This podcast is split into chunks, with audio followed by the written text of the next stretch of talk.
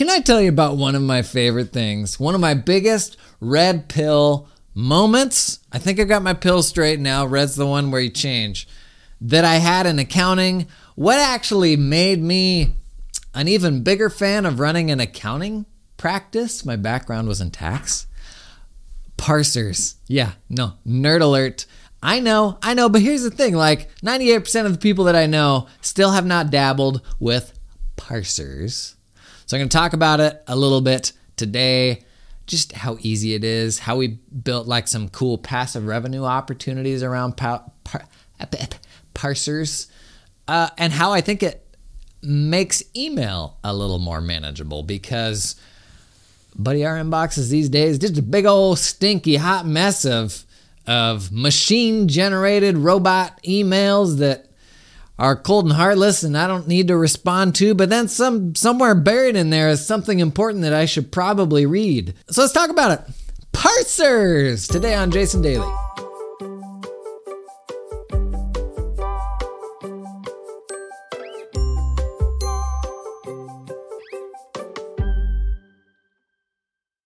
So I wanted to talk about parsing because I feel like it is one of those standout things that the highest output people I know fundamentally think about in a different way. And I know for me, I had always kind of understood it from a conceptual standpoint, but for whatever reason, like many things in life, didn't actually like take the plunge. Or it felt like a plunge, like it felt like this big new thing I was gonna have to learn, so I just never bit that off. When in reality, it was like, in 5 minutes, I had my head around it. And it was one of the biggest like red pill moments in virtually anything I'd ever done. And it was probably early no-code-y kind of times, maybe 3 or 4 years ago when I first saw a parsing tool that was like, where I was like, wait a minute, you can super easily extract data from these awful emails I'm getting,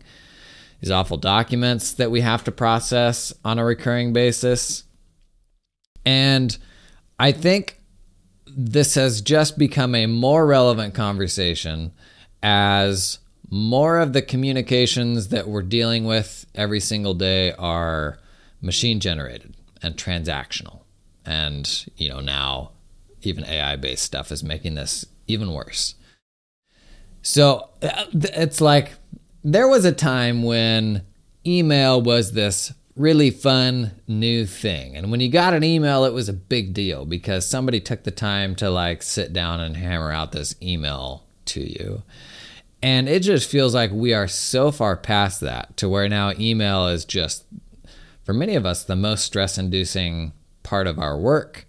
But I would venture to guess that for many of us, in accounting firms, a lot of this is accounting specific, 80+% of the emails that we receive are not from humans, they're transactional.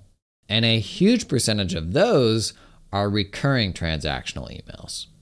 So just by nature of like doing business these days and using services, we are building up this sort of like sawdust, this kind of like byproduct of just going through our days and doing work that is this mountain, this growing mountain of email that's not one-off stuff, it's recurring stuff. It's like creating this, you know, new floor of work. And for many people, the solution is then for the email inbox to become the file system because they just don't want to wade through that ridiculous volume of stuff.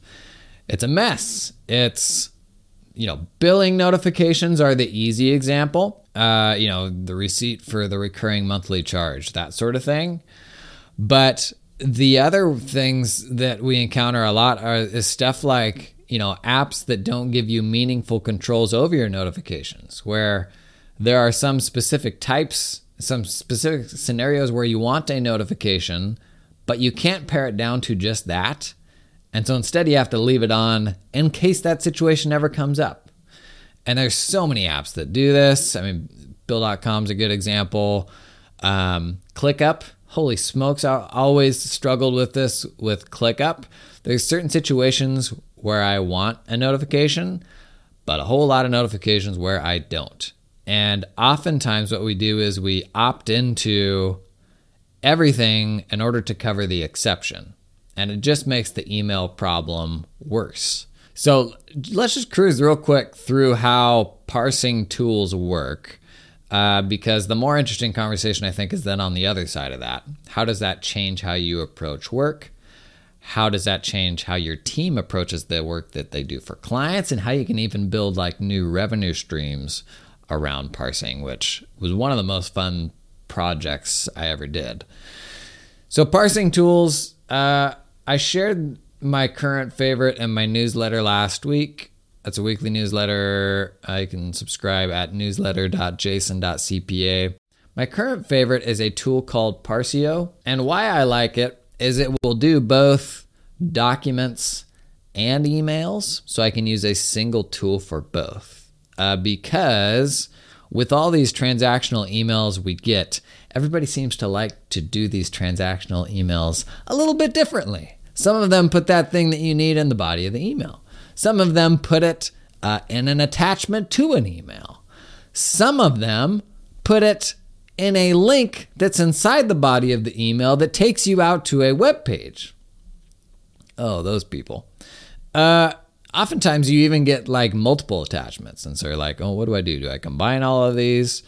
But all of these different flavors and delivery methods like fundamentally just end up creating a whole bunch of human work, especially when you're doing stuff for clients. It is one thing to have your own dumpster fire that's a mess and you just let it pile up and you're like, man, I'll go back and find it if I ever need it. It's another thing when it's a client's. And anytime I talk about parsers, usually people go to like, oh, what about Dext and stuff like that. So Dext is like a solution for bookkeepers for handling, you know, huge volumes of receipts and stuff like that, and extracting the information and pushing it into the accounting system and stuff like that. And those systems are great. And in the biggest, most complex situations, I do use those. But inevitably, there's a whole ton of situations where those end up being overkill. Or for whatever reason, they won't quite do what I need. That's half of it. The other half of it is that's only really parsing of financial stuff.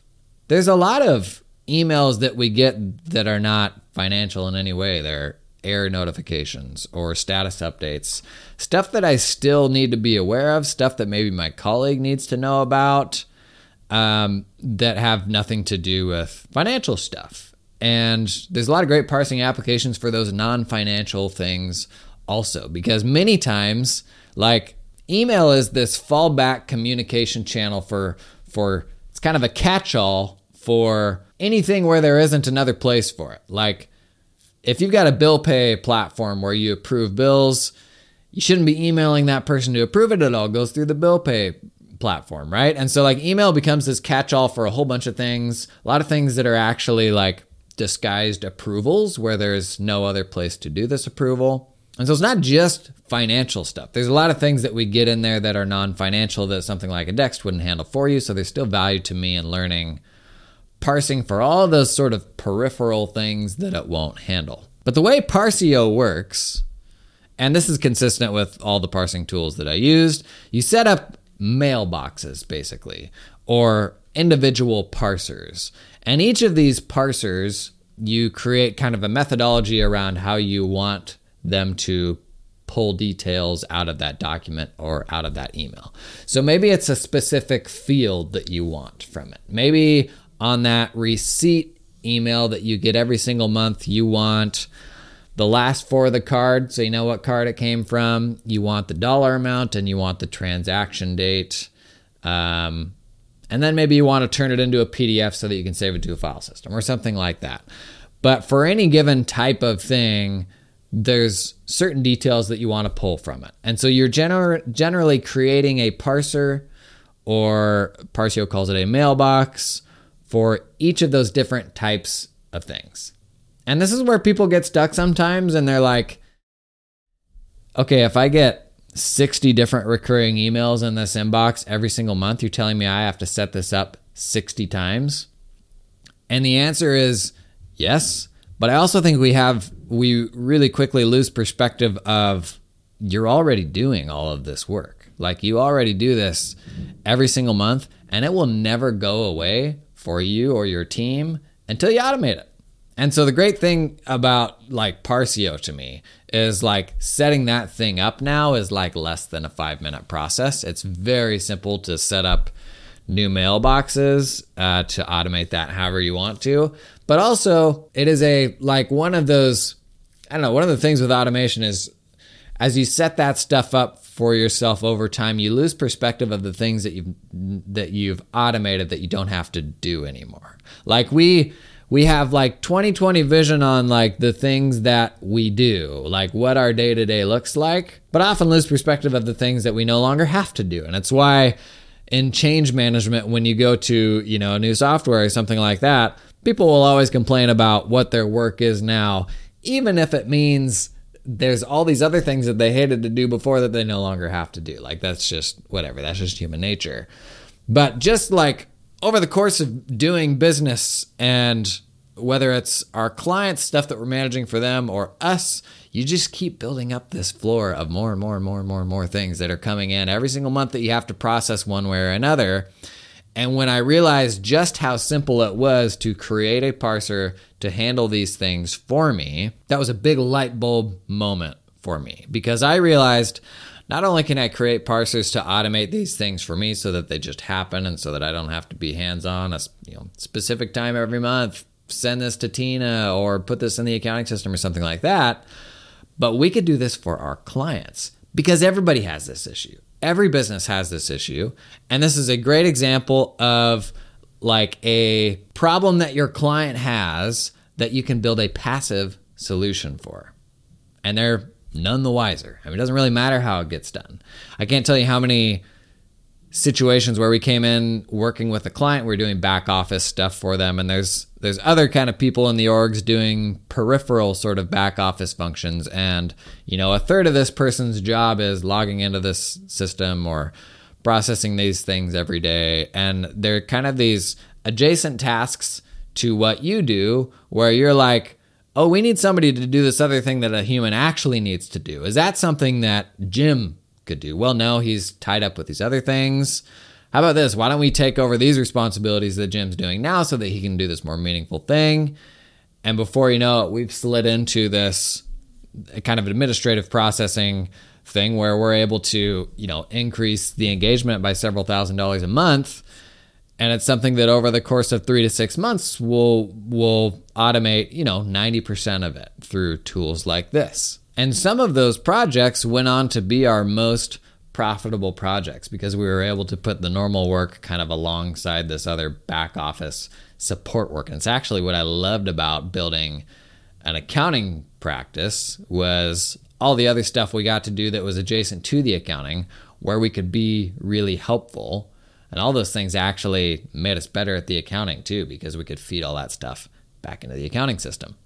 This episode is sponsored in part by LiveFlow. Let me tell you about LiveFlow, okay? LiveFlow is a powerful product that puts your advanced reporting on autopilot. You know what that means? Autopilot means you set it up and it just goes. The software is designed to simplify the process of creating reports by turning your spreadsheet into a scalable and real-time FP&A platform, buddy. This means that you can spend less time manually updating spreadsheets, that's a win, and more time analyzing the data and advising your clients. One of the key benefits of LiveFlow is its ability to automate the process of streamlining reports from QuickBooks. This means you can easily import all your client financial data into Google Sheets, where it can be transformed into a fully customizable thing that can be tailored to meet any of your needs, you little snowflakes. Even do like cool consolidations, custom dashboards, all that stuff. Anything that's in that QuickBooks file, you sync it back and forth, bada boom, bada bang. LiveFlow is going to do it for you, bud. Learn more, check out the link in the video description, the show notes, you know, check out the link. This episode is brought to you in part by Meester & Company, who is hiring a CAS manager. You can put job listings on this podcast. Yep. Meester & Company is a firm in Northern California. They're hiring a remote CAS manager. Teeny bit of travel required, but you can generally be anywhere. Let me tell you why Meester & Company is better than the firm that you work for right now, buddy. Okay, listen up. A few reasons. Our team is top priority, not revenue. We concentrate on our strengths and aren't afraid to turn down the wrong clients or projects. Our firm's success starts with our team members. You sold yet? We believe in work-life balance. It probably won't have you running a daily show. No billable hours or timesheets. We focus on results. They specialize in tax, accounting, and advisory engagements. Steer clear of audit and attest work, because who the heck wants to do that? It is a modern, forward-looking firm that is building out their CAS practice, and you just might be the perfect person to help them do that. Let's just zoom out. Of all the firms you could go work for, the firm that's advertising on this silly little podcast, how many people listen to this? Oh, not very many. So if you're looking for something new in the CAS space, check out this job listing, put it in the show notes. You never know. It could be the job of your dreams. It takes what is like a really frustrating and dumb interface, email. Like email's like the dumping ground for like all of the notifications that they have to send you, but they don't have a better way to send it to you. Like, you get all these emails and you're like, boy, I sure wish all these things just went straight into this other system or the accounting system or, you know, or file storage or something like that, but they don't. And so then your email becomes like this sort of like, I don't know, approval, like human intervention step where it's virtually never the destination for that thing that just came into your email, but ultimately requires you to do something with it to get it to the destination. So it's like a fundamentally broken part of the process because a human has to come in and then process that thing each time. But email parsers and document parsers make it so that when you set that parser up once, any future instance of that thing that comes through gets handled on an automated basis. And so you're probably setting up like an email rule to forward those future messages to, you know, the Parsio mailbox or wherever that thing's getting processed as soon as it hits. So it comes in, gets forwarded there, gets parsed by Parsio. And then after that, you decide, you know, where do you want that to go? Do you want that to go to Zapier, get saved to, you know, your file system or Airtable or something like that? But the upshot is all the future times that email comes in, you know, I set my stuff to auto archive after it's been like forwarded to a parsing service like that, and I never have to look at that thing again. And when you start thinking about email that way, you realize email is actually like this kind of interface that you can build all sorts of automations around.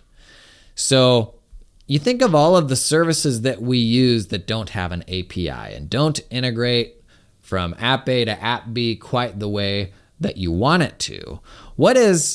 So when you have these apps that don't integrate, like what is the interface that almost all of them share? It's email. There's almost always a way to get that information out of the app via email, via their notifications that they love to send you that are just like so wildly overkill. And so when you're struggling with these apps that don't quite integrate the way that you want, oftentimes a way to build your own integrations is just find some way to get that data out of the system via email and then use a parser to grab it and take it wherever you want to go. So think about the apps that you use right now. And it's probably going to be easy to think of a few situations where there's this app that doesn't give you the information that you want, and you would love to be notified as soon as a certain thing happens, or whenever a certain thing happens, take it over to another app automatically. But right now it doesn't do that. So you've got this like recurring task and somebody has to do that for you, or you have to hop in and do it. That stuff is super common. It's really annoying. A huge part of our jobs right now, unfortunately, is still moving data from A to B. They told us the cloud would solve this. It hasn't yet. It's gotten better in some ways. But think about an example like that. And then in the source app, in the app where that thing originally happens, take a look and see.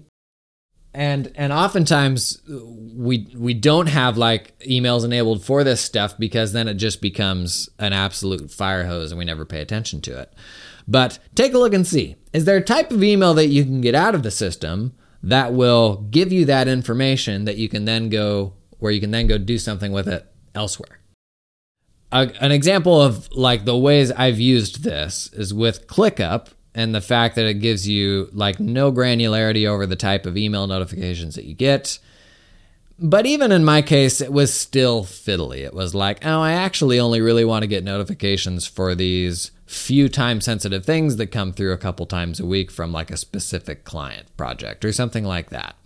And so ultimately, like, there was probably never going to be a version of their settings that would ever support exactly my use case. But what I could do was turn on an email notification setting that would send me email notifications, a lot of them, but among them would be the couple that I wanted. So I would enable that setting. I would automatically archive those things as they came in, unless they included that specific scenario that I wanted to handle, at which point I could kick off, whatever automation after that I wanted to, or even just let that notification come through to me and then automatically archive all the other ones. So oftentimes you can turn on this bigger fire hose than you actually want and use parsers or email inbox rules to selectively keep just the ones that you actually need. And so going back to the systems that don't otherwise integrate, when QuickBooks will send scheduled reports, for example, over email. What can you do with those scheduled reports like that? Like, how else are you going to get a report out of a QuickBooks file on an automated basis, right? Like, it takes third-party tools, takes doing something with the API. That's an example of something that can be like scheduled to automatically run over email. That is something that you couldn't otherwise get.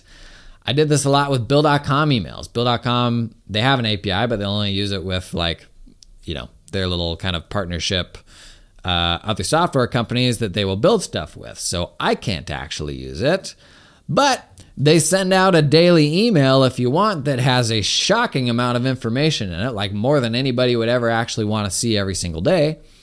And I can use that over communication to, in an automated way, selectively pull out just the things that I want. This episode is sponsored in part by Client Hub. This week on Tales from the Hub, yeah, that's a thing, let's talk about a firm. This firm is called Super Smart Accounting Solutions. They realized profitability of their firm comes down to how efficiently they can get responses from clients. That old chestnut. So they prioritized a practice management platform that would make their client experience so good that the clients would just be foaming at the mouth to get them answers as quickly as possible. Client Hub, hey buddy, it was the obvious choice. Practice management with an amazing client portal at its core. The fine people at Super Smart Accounting Solutions, this isn't fictional, they love the idea of a system that is boundaryless. Clients are users just like the staff are users. And the client portal's like the core of the product. It's not just this afterthought sort of bolt-on thing, right? Client Hub, let me tell you, blew their minds. They loved it. They adopted it. Super easy. They had that sucker going in a week. A week! When's the last time you changed practice management systems in a week? That's Tales from the Hub. We'll be back with more tales next week. Check out Client Hub at the link in the show notes. Video description, one of those. Some other examples of just like little fiddly ways we've used this. So payroll system sends you a payroll confirmation when you run payroll, say Gusto or something like that. And it gives you a few amounts of what all's happening there. Sometimes clients want to know when that's coming up. Like, when is that money going to come out of the bank and how much is it going to be? Generally, we didn't give clients direct access to the payroll system because we didn't want them fiddling with stuff. So we would actually parse those payroll confirmations and forward a base. I guess we wouldn't forward. We would extract the information from those confirmation emails and then use that information to send a branded email to them to say, hey, Jim, just a heads up, this is an automated email. This amount of money is going to come out, on X date. And so oftentimes we would set that up so the clients would be notified and it didn't require this additional task in the project to say, oh yeah, send this email to Jim when the payroll's actually been run. We use this a lot with ShareFile. Also, we had people with their own ShareFile upload folders, and it became this manual process where when a team member got notified, they had to go out and download the thing and then take it to this other place. We did quite a bit with that. I got a number of things where I didn't really like the email would come to me, but it ultimately had to go to somebody else. I had some stuff that would then post to Slack in certain situations.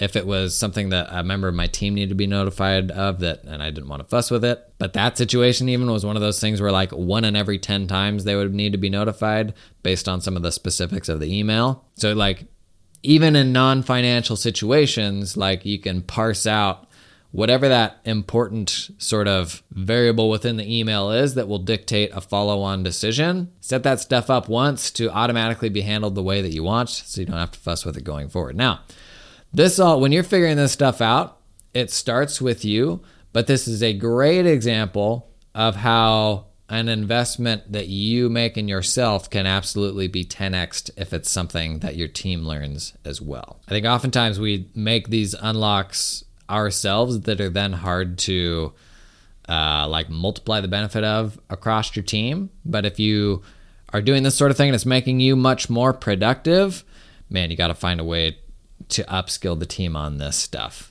Also, now what ultimately got me most excited about learning this stuff and getting better at it was the fact that this is not just a me problem. This is like a state of work today problem. It is an everybody problem that I can provide a solution for. And so we actually had like named services that we would offer clients and upsell them on.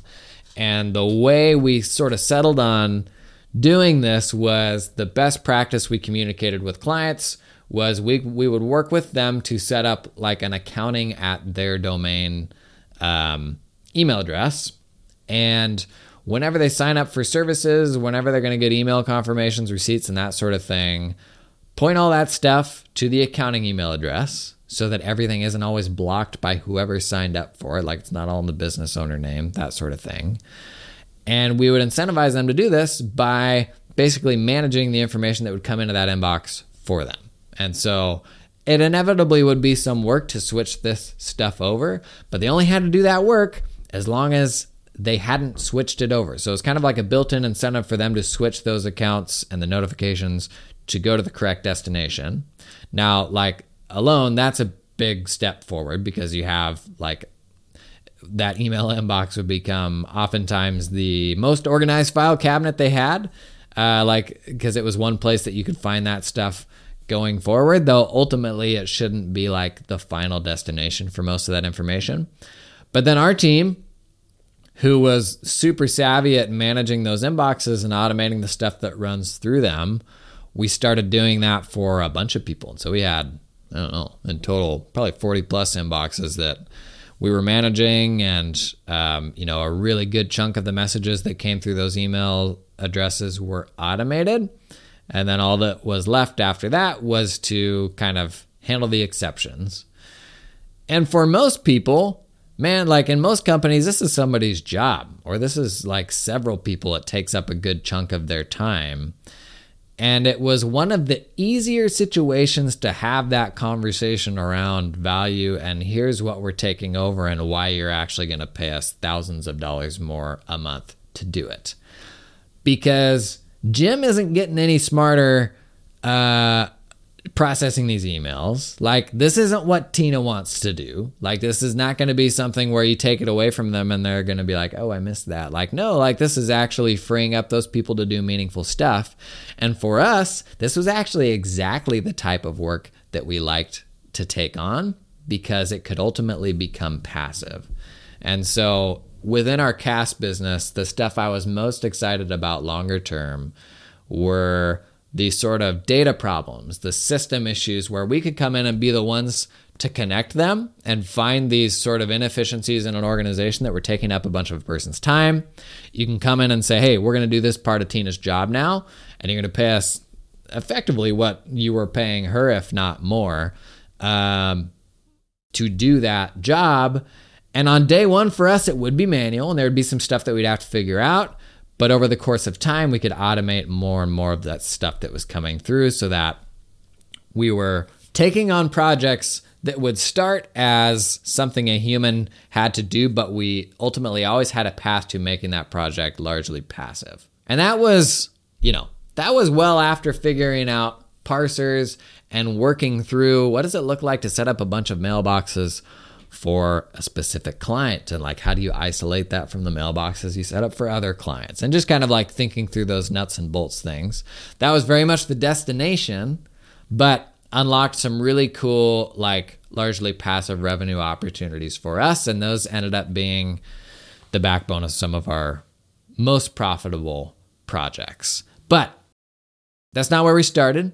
In the beginning, for me, it was selfishly like, boy, I would love for this email inbox not to just kind of seem to like keep filling itself up every single day and creating all this meaningless work that I would really rather not do. So it started personally for me, as it should for everybody, but don't stop there. Like, get your team plugged into it, because it's something that is an unlock for each of them. So like, if you save yourself a couple hours a week, don't hide that under a bushel basket, man. Upskill the rest of your team at the same time. Okay. Put the old shower caps on with me for a minute here. Had a thought, shower thought, particularly as it pertains to AI-generated stuff, because the ease with which stuff can be generated with AI right now is just going to have such a big impact on the human experience. And the amount of just really low-effort stuff that we're surrounded by, and how do you sift through all of this garbage text to find actual meaningful stuff that a human put thought into? We think about, email specifically. We think about AI-generated email specifically through the outbound perspective and how we communicate with our clients. And so we've been talking about the work that Canopy and Carbon have done on generative email and making it easier to communicate with clients, and what a great time saver that can be. What's it going to look like when clients are doing the reverse, when we're getting generative email from clients? We all remember the day that we got a Facebook invite from our grandmothers, and we knew that an era had just ended. And when your grandmother first posted to Facebook, it looked a lot different than the way that you and your friends posted to Facebook. And at Google I/O last week, they just announced, generative email built into Gmail. And I think they're starting with just like Google Workspace accounts, so like business Google accounts. I don't think the free Gmail gets that, but eventually that's probably a thing, right? Every email client supports generative email.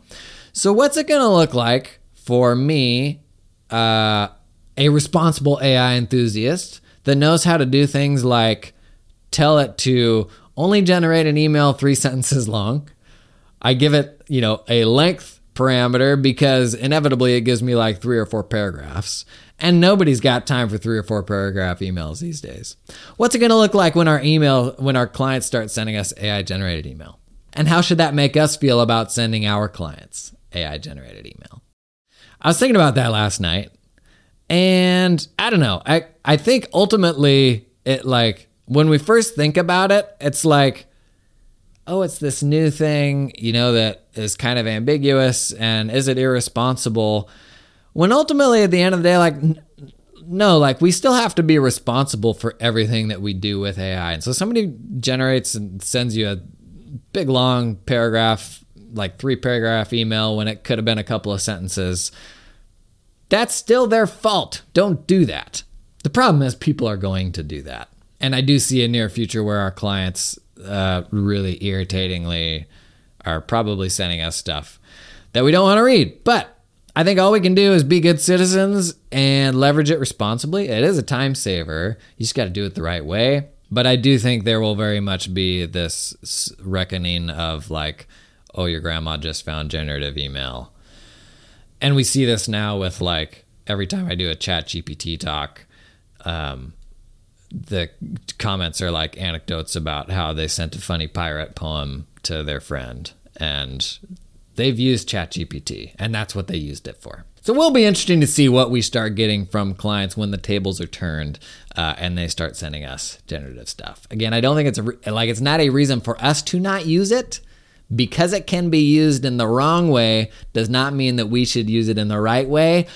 But it is kind of an unfortunate thing that I think is going to be just around the corner. So that's all I got today. We got Q&A Wednesday. Tomorrow, you got any Q's? Drop them in the comments. Tell me your experience with parsing. Is this something you've had success with? What tools have you used? What has been the best way for you to upskill your team on this stuff? If you have or have not, give us your tales of success or cautionary tales in the comments. I'll see you tomorrow.